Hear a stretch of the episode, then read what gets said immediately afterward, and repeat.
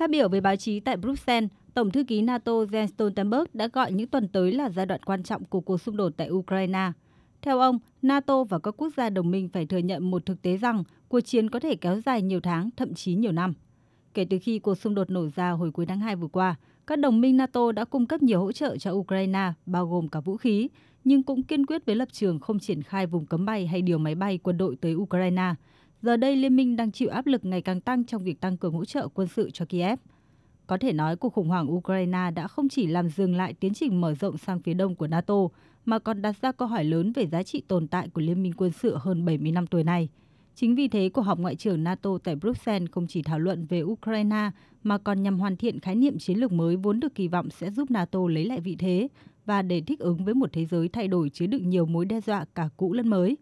Cũng giống như hai khái niệm chiến lược trước đó, Nga dường như vẫn được xem là đối thủ đáng kể nhất đối với phương Tây, Tổng thư ký Jens Stoltenberg nhấn mạnh. Các ngoại trưởng NATO sẽ thảo luận về khái niệm chiến lược mới nhằm giải quyết thực tế an ninh mới mà chúng ta đang phải đối mặt, cũng như nhằm bảo vệ tất cả các đồng minh. Trong khái niệm chiến lược mới, chúng ta cần giải quyết những hậu quả an ninh của các hành động quân sự của Nga, sự thay đổi cán cân quyền lực toàn cầu của những thách thức mà Nga và Trung Quốc đặt ra hay những thách thức trên không gian mạng, khủng bố và cả những tác động an ninh của biến đổi khí hậu.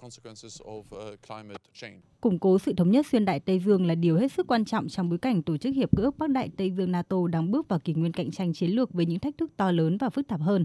Tuy nhiên, từ những quan điểm khác nhau về vai trò của Nga đến dư âm của những lời chỉ trích cho rằng NATO đã lỗi thời lại đang khiến các nỗ lực cải tổ khối này lâm vào bế tắc, nhất là cuộc rút quân hỗn loạn tại Afghanistan và sự kiện Liên minh quốc phòng AUKUS gồm Mỹ, Anh và Australia được thành lập mới đây.